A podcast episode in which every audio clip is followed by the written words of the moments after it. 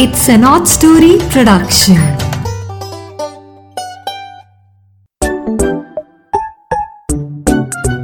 Hello my dear friends Neera की नैया आपके लिए अपनी नई कहानी लेके हाजिर है। आज थर्सडे है और आज हम आपको सुनाने वाले हैं अपनी 99th story yes we are reaching the mark of century ठीक है? सो so, आज की कहानी का नाम है बिज़नेस पार्टनर लेट्स सी ये कहानी हमें क्या सिखाती है? एक बहुत अमीर सेठ अपनी कार में बैठ सड़क के किनारे रोज एक भिखारी को देखता था जो आते जाते लोगों से भीख देने की दुहाई करता था मिन्नतें करता था। एक दिन सेठ ने अपनी कार उसके पास रुकवाई और पूछा क्यों भाई तुम भी क्यों मांगते हो? जबकि तुम तंदुरुस्त दिखते हो। कोई काम क्यों नहीं करते? भिखारी ने जवाब दिया, मैं क्या करूँ सेठ जी? मुझे कोई काम ही नहीं देता। कई महीने बेकार रहकर मैंने भीख मांगना शुरू कर दिया। आप जैसे कई लोग हैं जो तरस खाकर मुझ गरीब को कुछ पैसे फेंक जाते हैं। इसी से मेरा गुजारा चल जाता है। क्या करूँ? अगर आप मुझे कोई नौकरी दे सकें तो मैं अभी से भीख मांगना छोड़ देता हूँ। अमीर आदमी, वह सेठ मुस्कुराया और बोला, मैं तुम्हें कोई नौकरी तो नहीं दे सकता, लेकिन मेरे पास इससे भी अच्छा कुछ है तुम्हारे लिए। क्यों ना तुम मेरे ही बिज़नेस पार्टनर बन जाओ? भिखारी को तो अपने कानों पर यकीन ही नहीं हुआ। बोला, ये अब क्या कह रहे हैं, सेठ? ऐसा कैसे मुमकिन है क्या ये मुमकिन है? सेठ बोला हाँ मेरा एक चावल का प्लांट है।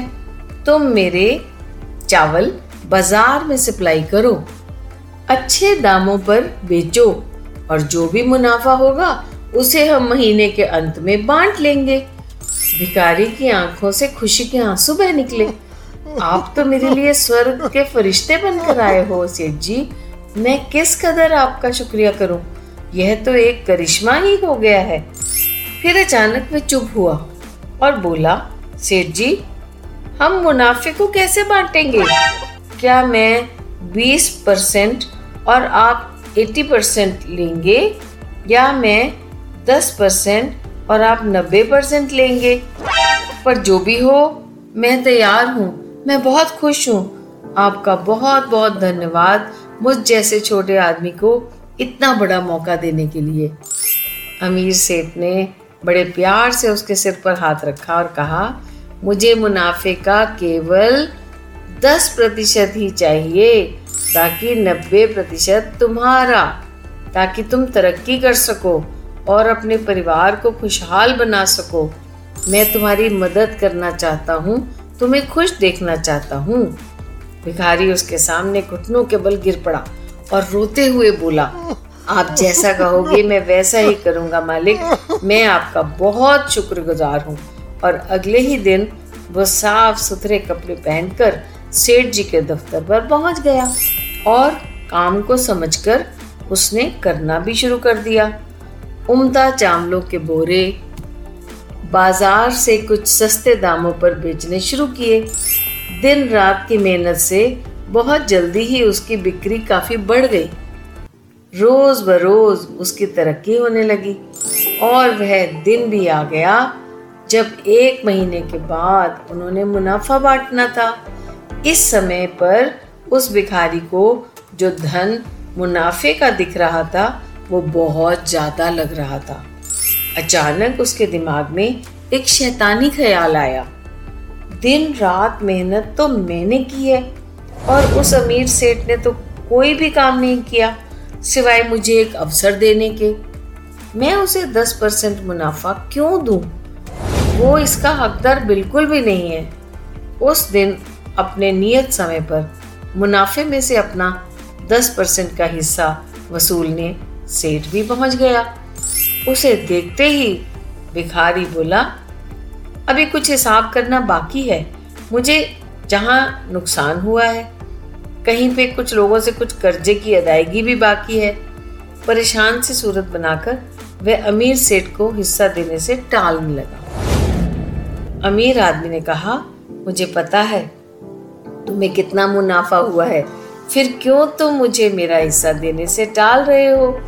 भिखारी ने तुनक कर तुरंत जवाब दिया, तुम इस मुनाफे के हकदार नहीं हो, क्योंकि सारी मेहनत तो मैंने अकेले ही की है। अब बच्चों, आप सोचो कि अगर वो अमीर सेठ, आप या हम होते और भिखारी से ऐसा जवाब सुनते तो क्या करते? ठीक इसी तरह भगवान ने हमें ये ज़िंदगी दी है, ये लाइफ दी है। हाथ पैर दिए हैं काम करने को, सुनने के लिए कान दिए हैं, देखने के लिए आँखें दी हैं, बोलने के लिए ज़ुबान दी है सोचने के लिए ये दिमाग दिया है और सूझबूझ दी है हर बात को समझने के लिए और परखने के लिए। तो फीलिंग्स और इमोशंस भी दी हैं अपने आप को एक्सप्रेस करने के लिए। इसलिए हमें याद रखना चाहिए कि दिन के 24 घंटों में से 10 परसेंट का हक तो भगवान का बनता है। वह तो हमारा अमीर सेठ है। जिसने हमें इतनी नेमतें दी हैं, अपनी इनकम या कमाई में से 10 परसेंट निकाल कर अच्छे कामों में हमें लगाना चाहिए और भगवान का शुक्रिया अदा करना चाहिए कि यह मौका उसने हमें दिया। यह बात अब आप अपने पेरेंट्स से कहोगे तो वह बहुत खुश होंगे और आप भी अपनी गुल्लक जब वो भर जाए तो उसे खोलने पर उस गुल्लक में से 10 परसेंट ईश्वर की सेवा के कामों पर ज़रूर इस्तेमाल करना। तो इसी बात पर मीरा की नैया आपसे विदा लेती है। Bye bye.